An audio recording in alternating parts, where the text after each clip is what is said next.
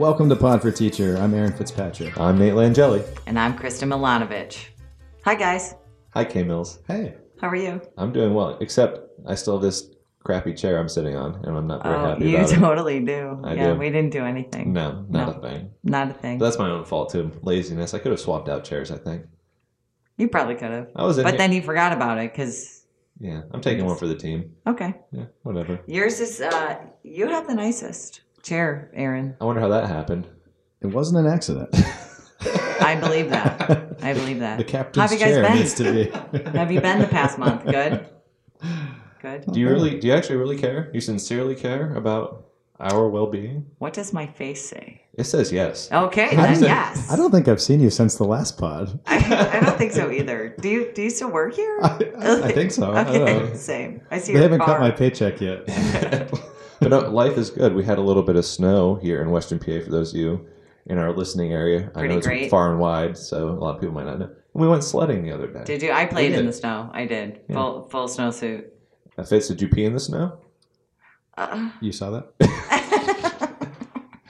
I had my suspicions, but now we have confirmation. So oh, I can't with go. you two. Okay. here we go. On that note, Yeah. For many entering the field of education, school safety was not one of the factors taken into account. Most of us thought about wanting to make a positive difference in the lives of students. We thought about the content, maybe that interests us. We assessed which age group we best connected with and made our decisions accordingly. School safety was most likely not even a consideration, and I can say it was not for myself personally when I was at school for becoming a teacher. Even before, like being, you know, before even you were old enough to think about what you were going to do with the rest of your life. As a student, did you ever even think about safety. safety at all I- until certain events made it kind of Right. like put it A on your part of radar? our reality. Correct. Correct. So that brings us to our essential question of today's pod. How safe are schools and what can be done to make them safer?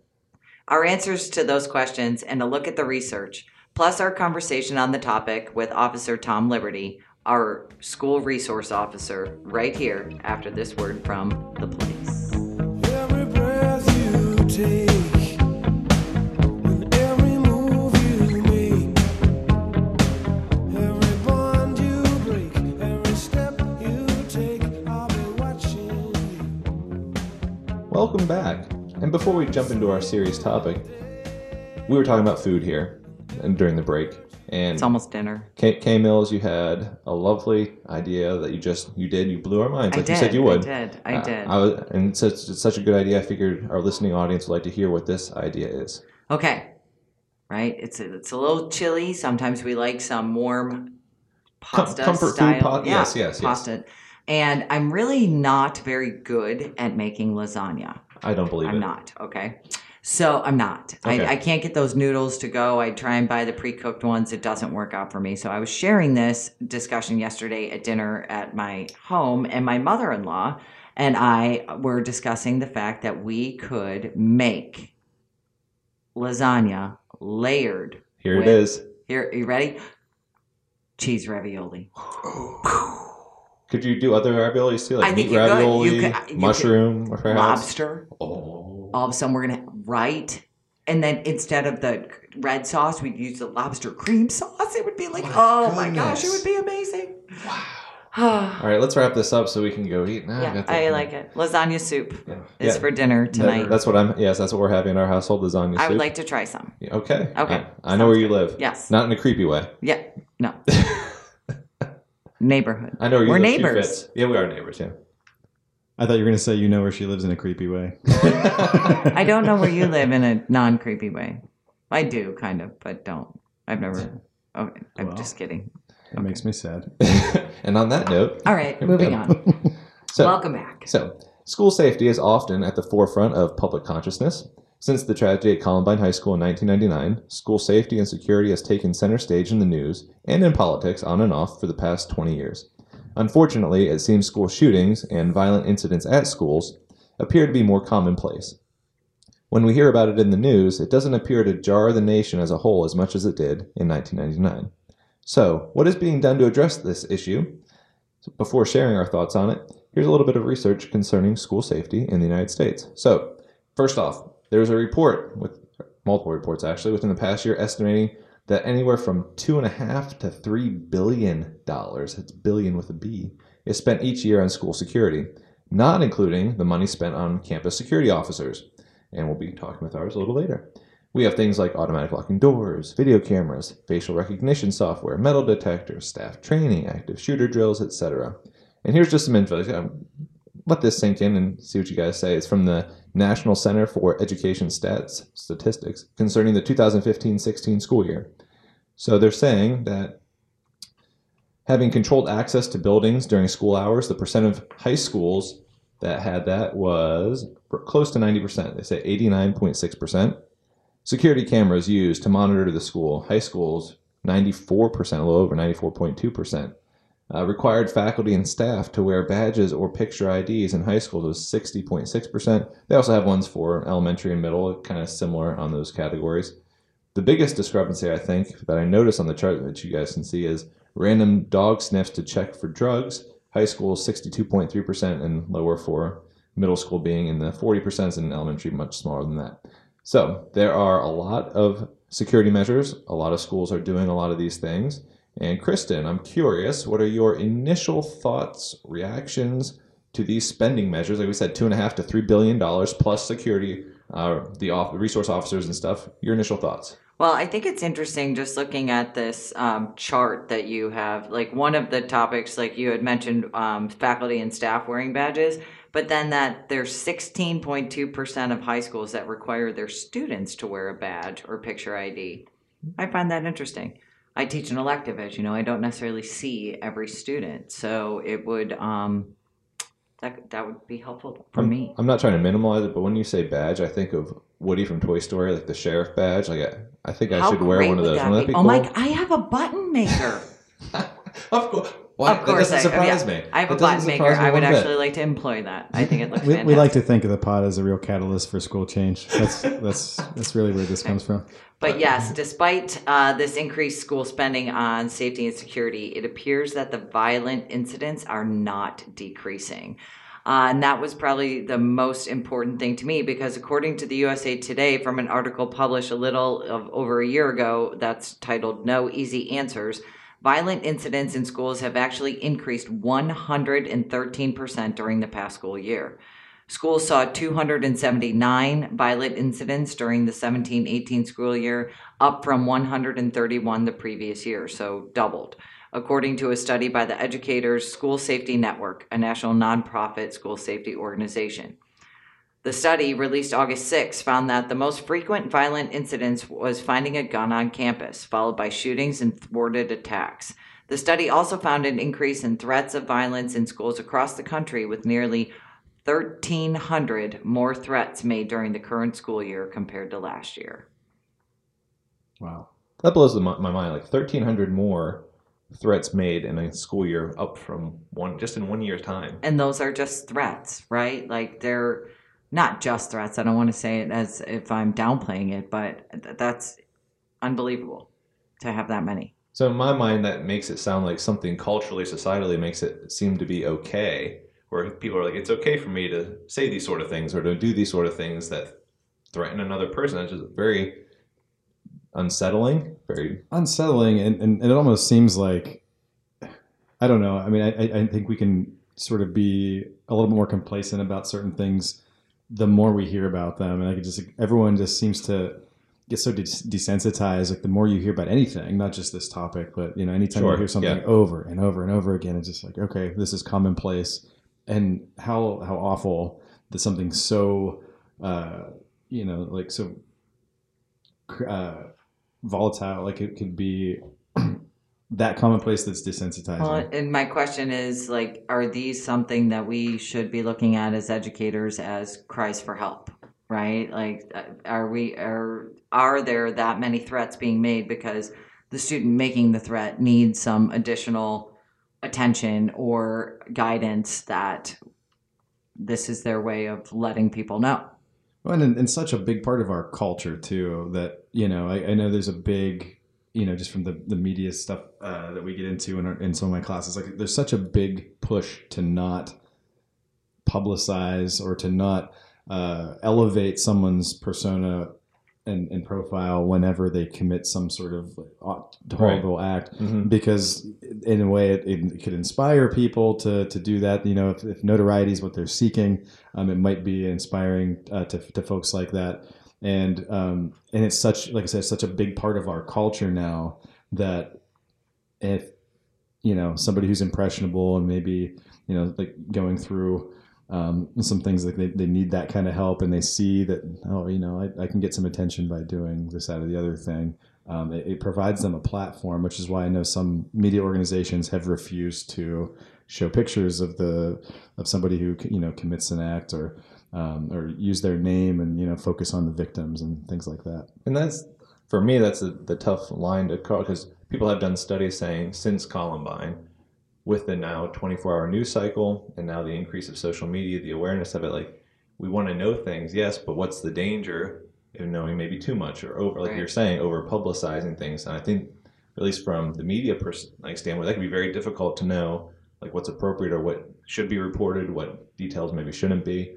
Um, Well, it's interesting. In, in additional research, according to Amy Klinger, who is the director of programs at the Educator School Safety Network, stated that the uptick, uptick cannot be traced back to a single cause.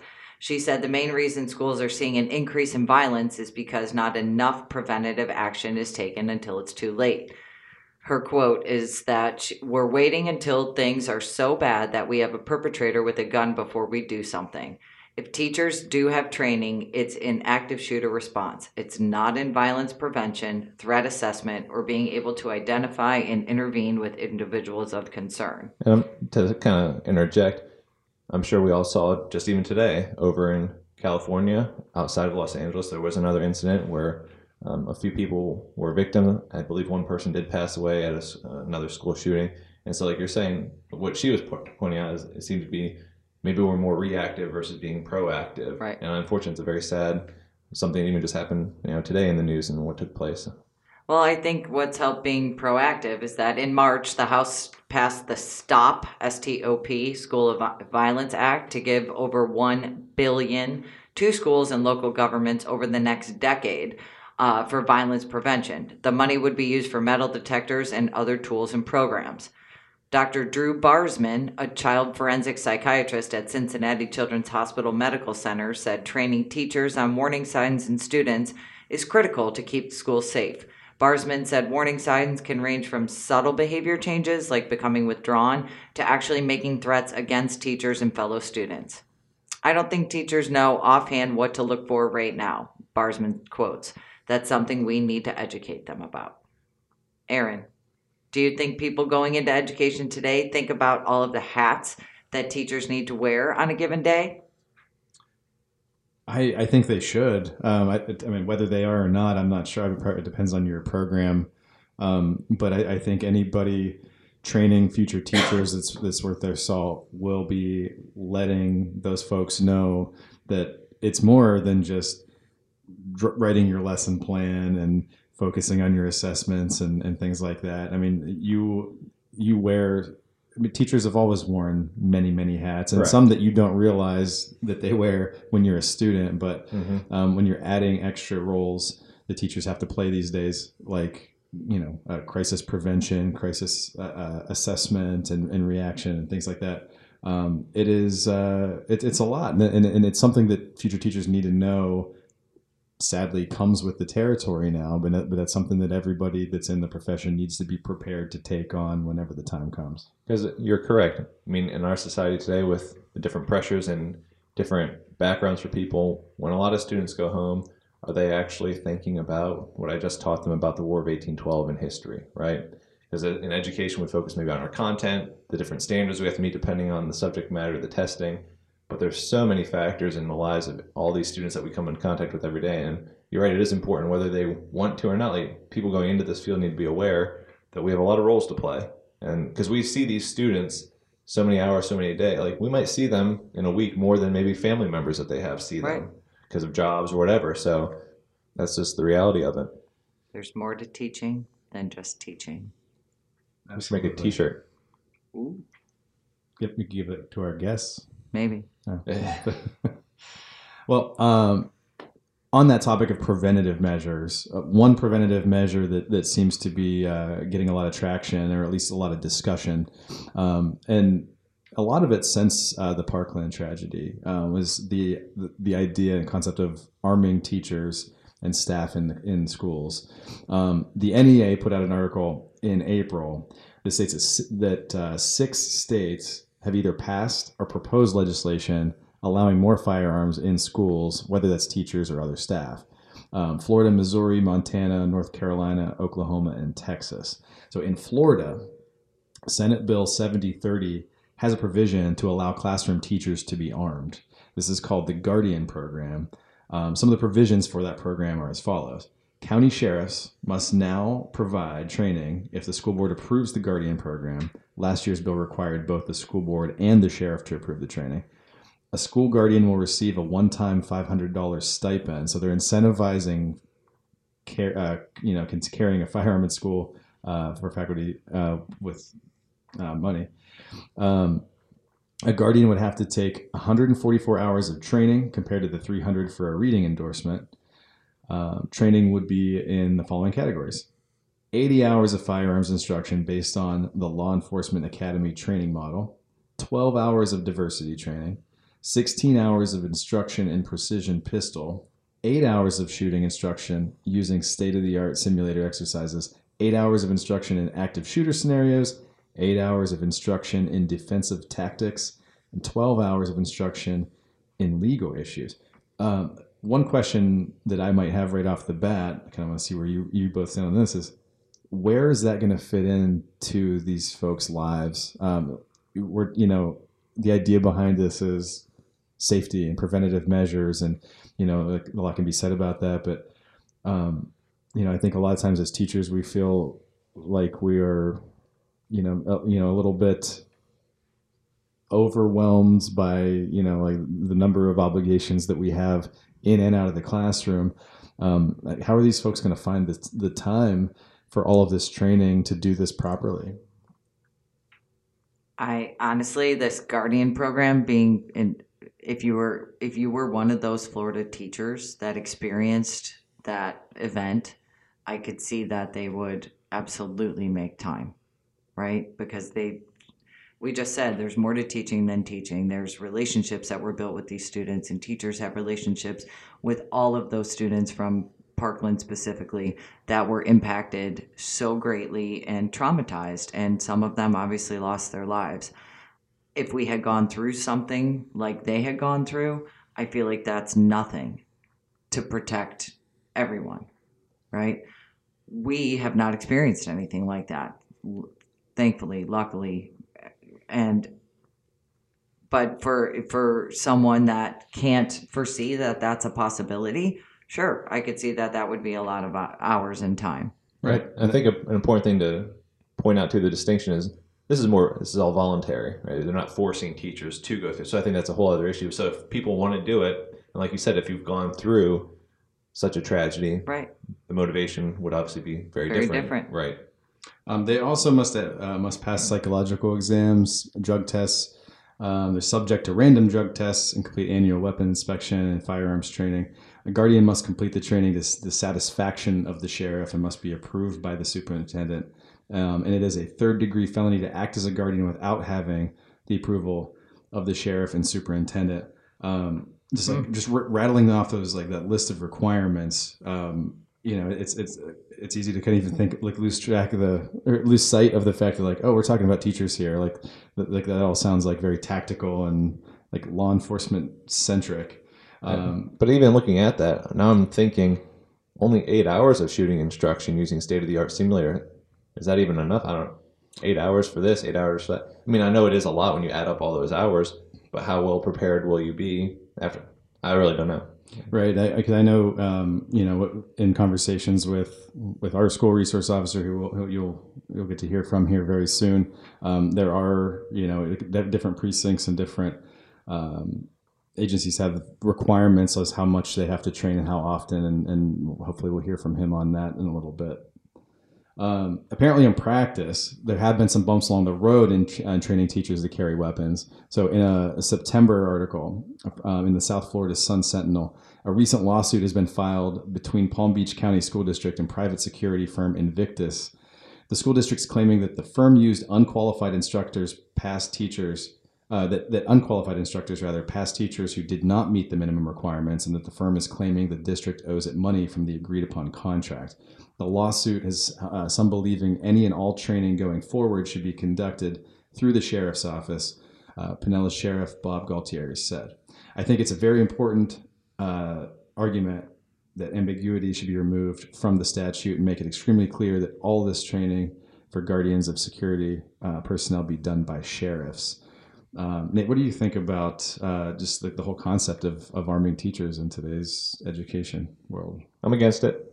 But for me, having people, I mean, I don't distrust people who are trained to carry firearms, but having more guns in a school wouldn't make me feel safer. At least, I, like you said, we, we'll preface it by saying we haven't gone through some of these horrific events. So, from my experience, my life up into this point, that's just not my mentality from it. I have friends, they hunt, they have weapons. I've gone to shooting range with them. I'm pretty. I'll say I'm a pretty good shot at the shooting range. I'll pat myself on the back there. Uh, but nice. but I don't want to carry a weapon at school, and I don't. Will it will it prevent things?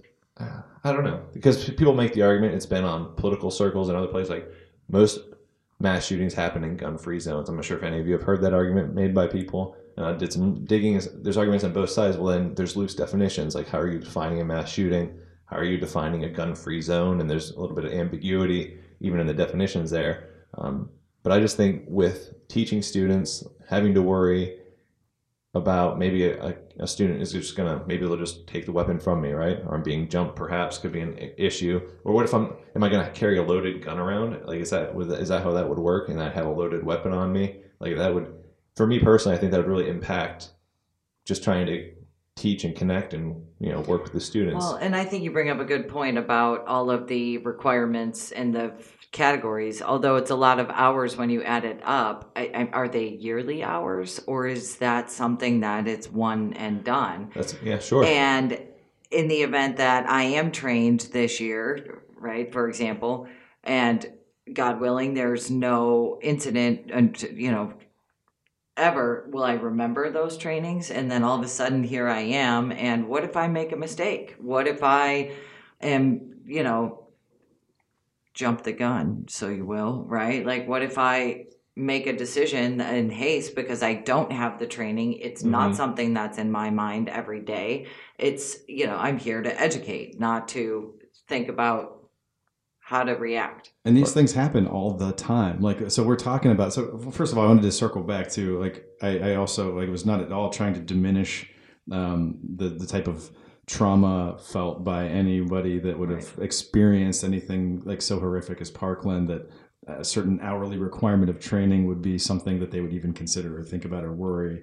Um, it, it just seemed like wow, like these are a lot of these are a lot of things like just to put a gun in a teacher's hand uh, and when you're looking at the way that law enforcement has been in, in the media as far as like you know people are uh, like victims are accidentally or you know in, in the in the heat of the moment shot sometimes um, where like it, makes big news because you know the, the, the argument is like well you know the, these folks are trained. Like you know police officers are trained and they have to go through all this and you know certainly more training than a teacher would have in, in, in a capacity like this where in the heat of the moment um, you know, um, when, when a firearm goes off and it, it, it gets debated, you know, like was was somebody uh, shot because um, you know the officer reacted in a certain way, and it was you know the the reaction was short sighted, or or was it justifiable? And these these are making major major headlines, and these are major issues we deal with in society. And these are people who are trained with firearms. Um, obviously, something that they don't want to have to use, but uh, like these are the people that we would expect in our society to be using firearms and like you said it before nate like and kind of in, in jest like i'm a nervous guy sometimes about certain things like it's stress but like do you want your reaction in a very you know like knee-jerk moment or a heated moment or whatever to to be the wrong one. Like the, Right. just the fact that that's even a possibility seems like it would exacerbate the problem, not solve it. Um, so I, I would agree. Like I, I, I could not uh, be more against that concept. And you bring up a good point. I hadn't thought about it. Like police officers, their their lives, like their job, they're looking for things. You know, they're on. They're probably stressed, not necessarily stressed out, but like they're on alert a lot on whether Yeah. they're driving around, whatever. They're, and how many times have mistakes been made? You're right with people who are trained.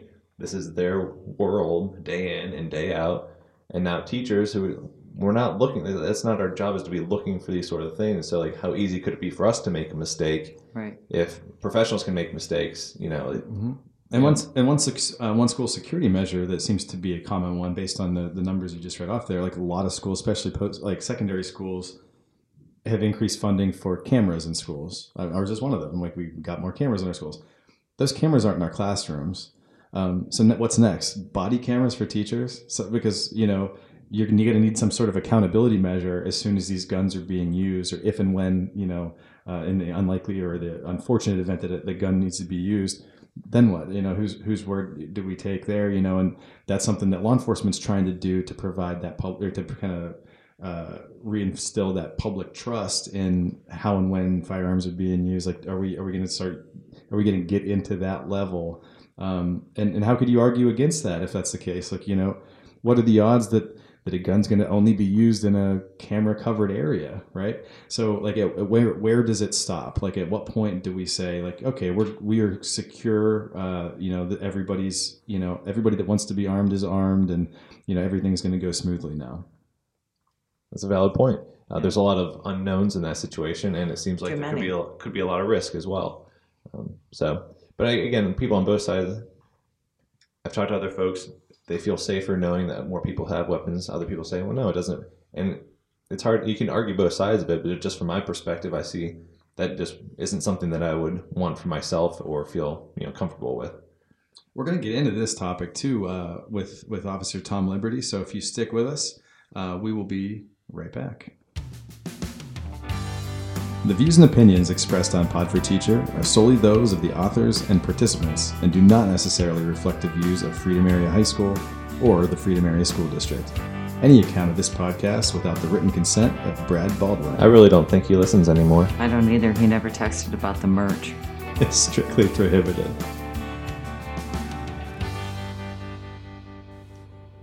We're joined now by our school resource officer, Officer Tom Liberty. T Libs, thanks for joining us. Thank for ha- you. Thank Thanks you. for finally having me on the big broadcast. Woo! Oh, I, I, do I sense jealousy there? I don't know. Perhaps. Uh, first question. Are you ready? It's important. I was born ready, Nate. I always ask very silly questions to kind of ease us into these serious conversations. So, who's better, Batman or Superman? Go. Oh, definitely Batman. And any reasons why? Because I am Batman. Whoa. Whoa! I, who knew? The big reveal on the podcast. Is that going to be breaking news later today? It sure is. WPXI. Now, I did have a soft spot. I always have a soft spot for Batman because Superman, he, he's got superpowers, right? But Batman, I feel like I could be Batman, right? If I had enough money and I wanted to break the law, I could do that. Isn't that what he does? yeah, but is he really breaking the law? He's helping. Well, you're He's serving officer, and so I, protecting. whatever you say. I guess we're not talking the about vigilantes here I, anymore. I, don't know. I think he has that special power of get out of free jail card. Is that called having enough money to do that? I'm so confused. Absolutely. Okay. Well, sometimes we have to take a break from these really important questions to talk about other things when we have guests.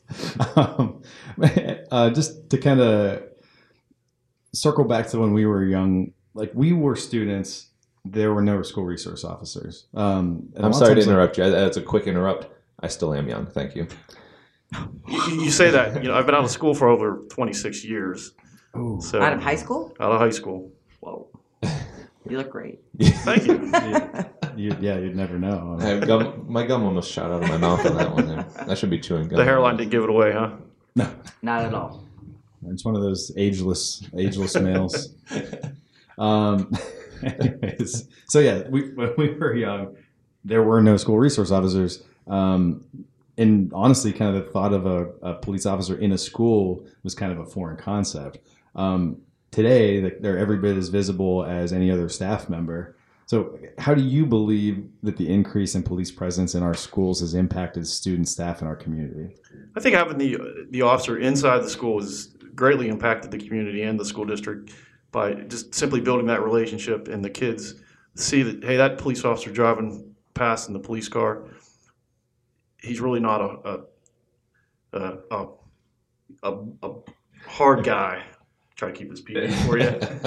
So I, I think being here every day and building relationships with the kids and they get to see the same person over a day over and over just like with a teacher like get that rapport get that uh, being able to know that if you have a pro- you're having a problem you, there's another face and another body to come talk to Are you saying there's some stereotypes associated with police officers sometimes that you try to overcome? all the time I, I you know I I do love donuts. I'm starting to like coffee.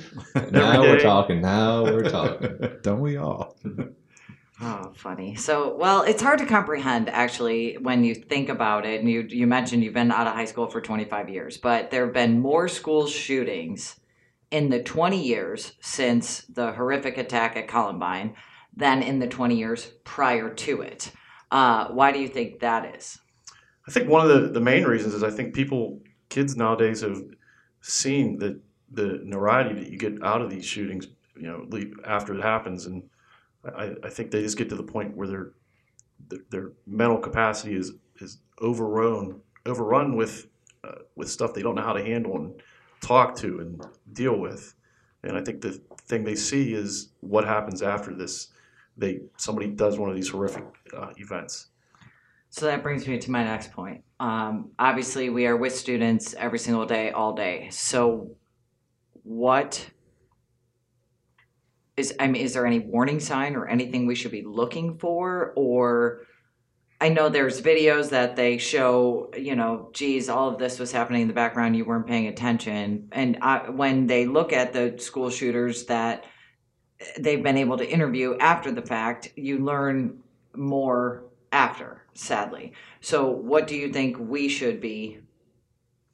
I think you just need to we need to identify the kids that are having emotional problems at, at home, coming from broken homes, uh, the loners, uh, the, the the the kids that are sitting there at lunch and looking at the uh, YouTube videos of different uh, incidents, mass incidents, and and programs like that. And, you know, I think a lot of times it's just a- matter of getting those kids the mental health treatment that they need. And speaking of that, I'm just curious: is it dif- difficult to um, perhaps walk the fine line? Yeah, you want to look out for things, but then do you run the risk of oh, they have this sort of situation going on, but then stereotyping people who might be going through? You know, I don't know if I'm making myself clear, but I think sometimes you say, oh, they have a rough home life, so maybe we're gonna be more concerned about them, or like, and that puts like an undue. Maybe negative umbrella, like cloud over that person. I don't know if that makes sense. What I'm trying to get no, across. that makes perfect sense, and I think that happens a lot, not only in, in Freedom School District, but in every school district. With the amount of shootings that are happening now, I, I, you can't help but err on that side of, you know, if the warning sign, if one warning sign is there, I think that needs addressed, and you need to make sure that kid or person gets into the, the system and gets some support before things escalate. Now, a lot of different things have uh, happened to try and improve school security. One specific issue that we've talked about a little earlier, and I'm curious your thoughts on this. You've seen firsthand the effects of guns, you know, both positive and negative, how people use them in society. How do you feel about the idea of arming teachers?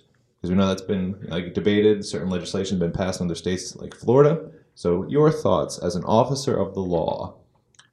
I totally believe it should not happen.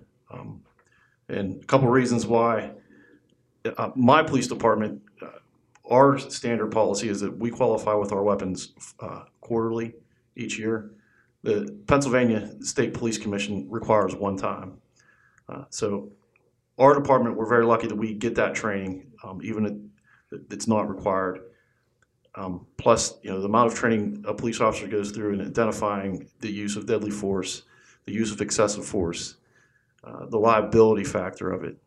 I, I, don't think the school any a school district would be willing to take that on uh, personally, um, and it's not that I don't think the teacher would be qualified to do it to use the weapon to carry it. That's a big thing you're taking into your own your hands, and you, know, you got we're educators. and I think putting that extra stress and training and responsibility on into the teacher, I don't think it's worth it. Now, do you believe that if there is a teacher who is interested in a quarterly training or perhaps is, you know, into rifle or range shooting, I should say, um, that if there were teachers that were interested in taking that on, would you still feel the same way? I would. Um, you know. Now- Thankfully, in, in 20 years of law enforcement, I've never even had to draw my gun. Um, That's good. and I, I fear that day if it ever comes before I retire. And uh, you know, my, I just I don't think it's the risk is worth it. Arming teachers right now. And I do think it kind of falls under like there's two camps here, right? Because I think it's hard to argue one over the other, but some people maybe feel safer if they know that there are there is more maybe firearms around unqualified people, and other people if they know there's more weapons, maybe they actually feel less safe. And how do you say which camp is right and which camp is wrong? I think that is where maybe a big debate over the whole issue could be too. And I think the biggest factor that would play into it if they would come and if Freedom would say, you know, we're, we're thinking about arming a, a teacher, I, I think the liability would be the biggest uh, deterrent or the biggest holdup in stopping the whole process. Um, it's that's a it's a big thing to be responsible to educate a kid for four years. It's it's a bigger thing to, to make that split section decision. Do I have to take this life? And and I, I don't feel one. I don't feel the district or any teacher would really want to have to put be put in that position. And I, that's that's how I my where I come from. Now we all know Fitz pretty well. He seems to be a fairly stressed out individual already. Wow. I'm trying to envision if he if he had was armed during a day as well. I don't know if that would if that would help his mental state at all or not. I'm not sure. You, you just walk into his room and he's just sitting at his desk, and he has what is it? The uh, we'll call it the RSF, the resting stress face. Is that is that what he? he has Oh my? God. I don't even know what to say right now. You just gotta let him burn himself out. I out. think that's it. He gets I- tired eventually. Quiet. That's not true. When have I ever gotten tired? Um, so besides that, though, besides some of these uh, physical features, you know, like video cameras, automatic locking doors, metal detectors, perhaps at some areas, resource officers like yourself. Besides these physical security measures, what other methods do you think are helpful in promoting school safety? Because it doesn't just have to be about guns. Right? We're talking about school safety in general. Um, it could be a little wider of a topic. I, I think the, the main thing is education and uh, training and identifying the, the at risk students.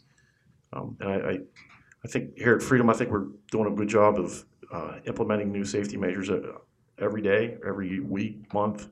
I, I just think we didn't continue that pace, and I think, and I know for a fact that a lot of the school districts that have SROs here in Beaver County, it's and that's what we're doing, and I, I really have very high confidence in uh, all the school districts here in the county that have an SRO in their buildings. That was actually going to be my question. Um, for the other schools in the county, like, do you have a consortium of the other school resource officers where I like you that share word, by the way. with? I like that um, word. Thank you, thank Yeah. you. Um, where you share best practices, or obviously, I know you've done research on um, additional safety measures that are being implemented. Is that across the county, or is that just you? Actually, uh, I think it was two years ago, uh, myself and Jason Woods, he's the SRO for Ambridge School District, the elementary and middle school and economy. And we actually got together after the Parkland, Florida shooting, and we sat and we, you know, there was 17 school resource officers here in, in the district, and why aren't we meeting throughout the year and coming up with different things and sharing information? So actually, we do meet as a group about twice a year during the school year. Good to know. And and also, uh, myself and Dr. Fuller, we're part of the Safe School Coalition through the IU with Okay. Through the county. Now, your time in the district, how many years? This will be my seventh year here at Freedom. Now, do you keep data on violence and safety and whether it's increased or decreased? We uh, we keep a record or a data on the amount of police incidents that we handle and Okay. criminal arrests throughout the district. Um, Was there anything before that? I don't before believe you came? I don't Okay. believe so. So, and again, before I got here, it was yeah, the police will call when we need them, and you know, every once in a while we'll drive through the parking lot and say hi. Okay. Wait, Did you say that you've noticed like a like an increase or decrease in in, in incidents since you've been on board? Uh, for about the first four years, things decreased, um, and then the county came up with a new policy where anytime there's some kind of incident in a school, we try to make an arrest and get that subject into the juvenile court system. And a lot of people think we're doing that because we just want to get them in there and make the arrest and hey, look, look what we're doing, we're saving, reducing crime. But what we're actually trying to do is try to get them in mental health uh, treatment, get it mandated through the courts so we know that they're actually it's being mandated they're showing up, they're participating, and getting rehabilitation. Yeah. Um, so, like in recent years, I know precincts across the country have been making strides to uh, improve police community relations in a number of ways in an effort to help the public see officers, like you said before, as like not a threat, but as more of an essential part of the community, like a helpful part of the community. Um, the, do you feel like your role um, as an SRO has helped improve those optics in our community? I think it has. Um, I, re- I really do. Um, last year was a, a very good year for me. Uh, there was a, a student that you know we made that connection, and we continued to be friends and after graduation. And it's kind of like you guys when your seniors graduate and everybody's come back and wanting to see you. So I mean, I, I, I do think we are making a difference. I really do. It's interesting. Like I was just gonna just to follow up. Like it's interesting that like the reason that SROs were implemented were for school safety. The unforeseen thing at the time was that, like you, like yeah, as we're talking about this topic, that um, you know there there have been there has been some tension across the country, with, you know, with with the way that the that police uh, and uh, are viewed, and probably one of those things that's just like it's an added bonus to the whole process. Like, hey, you know, we didn't expect this to be part of it, but this does seem to help uh, kind of strengthen that bond that maybe eliminates some of that stigma and some of those stereotypes. Yeah, absolutely, absolutely. Kind of going back to uh, the measures that are in place. One area too is we do like different areas do different drills. You know, we kind of go through things, and I know that's up for debate too because some states and other areas they go through more extreme measures. Other ones are like, well, what kind of effect does it have on like younger kids? Like how in detail? So I'm just curious from um, you know your side of it, what you see the the pros, you know, for what we go through, con any of the negatives, but obviously there, you know, we need to be proactive in some of these areas. So I was just curious your thoughts on that. Do you mean like like incorporating like in- including students as part of the training? Right, as right, right. Because they've done study like some some uh, schools choose to do it right. and some don't. Because Yeah, of, and right. some are like, well, should second graders be through those? Because then there's stories or reports. Now my my kids never even used to use the bathroom on a normal day because of the training that they had. Oh, the, so I'm just those sort of factors, I guess. I I was a big, I was really against sharing our procedures with the students uh, for the simple fact is studies have shown that that person that's going to come in and do, do harm to us is going to be somebody from our family.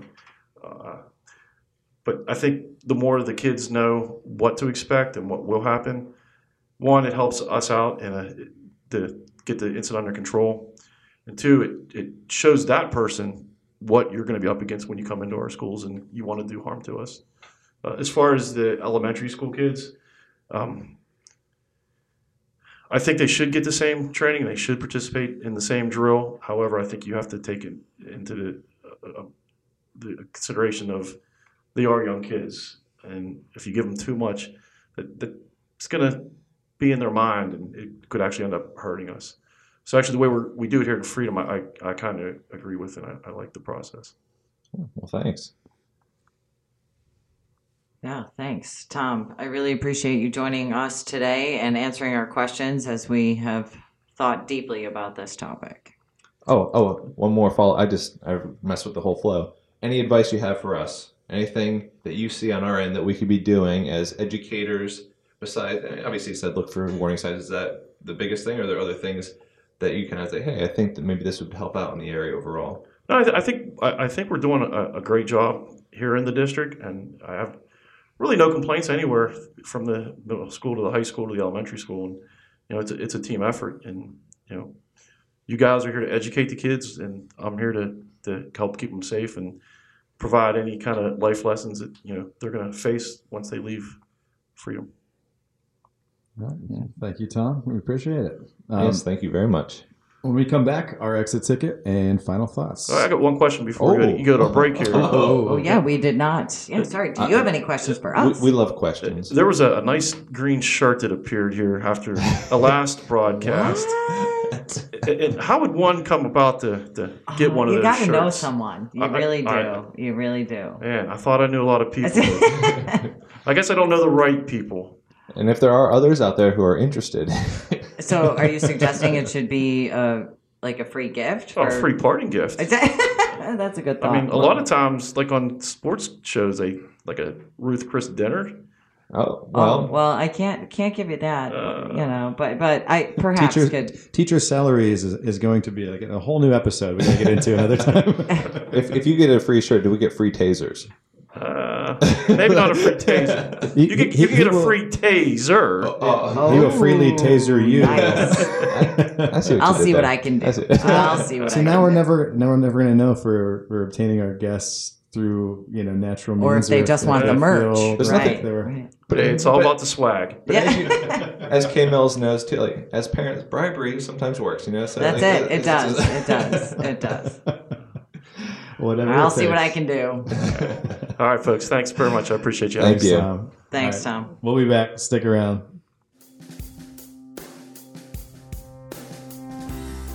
Pod for Teacher is sponsored by Purell because honestly, who wants to always use soap? Today we have discussed a very important topic, and now it's time to reflect. So, what have we learned?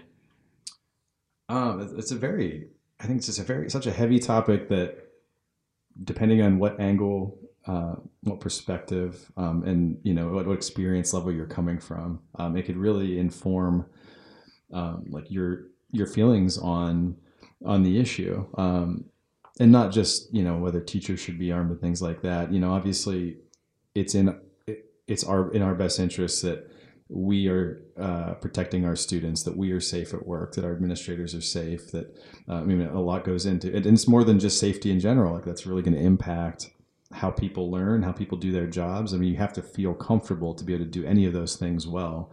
Um, and I don't think that that there is a cure all. Uh, there, there's not a one size fits all method, like pretty much like anything in education, uh, that that will kind of rectify the issues that we experience. I think that you know each school, each district might need to make uh, their own assessments, figure out what works for them, and, and kind of go from there. But uh, the biggest thing I learned is that this never ends. Uh, we just we you know we adjust with society, we adjust with the the threats and the concerns that are that are present in our world, and um, we got to do whatever we can to kind of keep everybody safe and and to to move forward. I learned just reflecting on the interview there that I say just curious a lot. If Hmm. you if you play back the tape, go ahead. You'll, you'll notice. You'll pick up on it.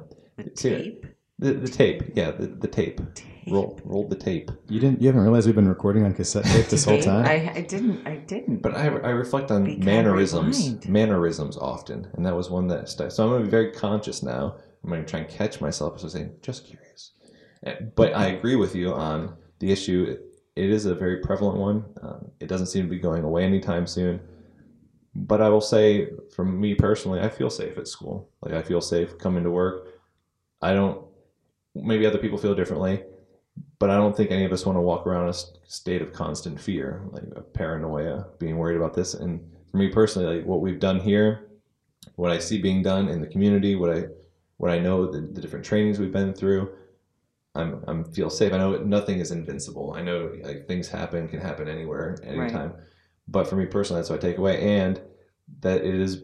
We do talk a lot about we prepare for maybe mass shooters and stuff, but school safety is a very big umbrella. It could be we mentioned threats earlier that are being made, just being being more in tune, just being aware of these, and then taking necessary steps instead of just ignoring any warning signs, any concerns that we have, addressing them, taking that next step, being a little bit more proactive, like we talked about earlier in in the show. Uh, I think that's just a good reminder for all of us. And if we have, if we said anything that you don't like, you can call us at five five five. that, that is a really good point though because like if you figure you know we know terrorism is a real threat in our world today unfortunately Right. but we don't stop going to concerts and ball Right. games and festivals and parades and things like that we don't let it control our lives so I, I would agree with you Nate like i also feel safe when i come to school and the only time uh, when these things kind of pop into my head, or when we're doing drills and trainings and articles, and you know things are happening out in the world, and, and they're they're back on your radar because if you let that consume you, um, you're also not going to be as effective, and you're you know you're not going to be comfortable enough to do your job. Right. And on the flip side, you don't live in d- denial either. Like we're aware that these things are going on. We're aware Well, that think this is part of it. possibilities, you know. But it's not letting us control or you know dictate everything. knowledge is power in that sense. But I do think that, I mean, I also feel safe coming. I feel safe that we have a school resource officer. I feel secure and safe in the trainings that we have. I think a lot of this, um, when you said, meant, you know, trying to focus on the mannerisms or look to, I, I can't say identify students that are potentials, but I think some of the things that we've already employed as a district are helping to contact each student to let them know that they're important, to let them know that we are here in order to talk to, communicate with, and that really goes back to even our mental health discussion, which I think is all tied in. Right, like like even you know you're talking about how you know sometimes it, it can be perceived as a like a negative thing to like identify individual students. It's sometimes things that we that we are doing that we can do um, that are preventative in nature without seeming like they're connected to safety or anything Right. anything Sure. of that magnitude. Just basically like showing people they matter, Right. Um, Yeah. You know, and, and being there for the people that that need to be. Yeah, you see somebody maybe they're a little down, they just going over there and saying an encouraging word, like those sort of like Right. those small level proactive steps. Obviously, we do bigger level things too, Right. but just in like our daily interactions, I I would agree with that. Absolutely. Well, for more information on school safety and the many components that go into it, visit the National Center on Safe Supportive Learning Environments at safesupportivelearning.ed.gov. That's all the time we have for today. We'd like to thank Officer Tom Liberty for joining us. Follow us on Twitter Us? at Pod Us? for Teacher. you can follow Aaron at A Fitzpatrick CJE and Nate at N Langeli Oh, and you wanna explain- Kristen Oh, oh. at K Milanovich. No. Is this the big reveal? This is a big reveal. Do we have like a do we have like a cake we can kind of do to see the icing ex- colors? Wait, wait, let me my Like- surprise. No, I'm kidding. Yeah, at K Milanovich. Tweet that.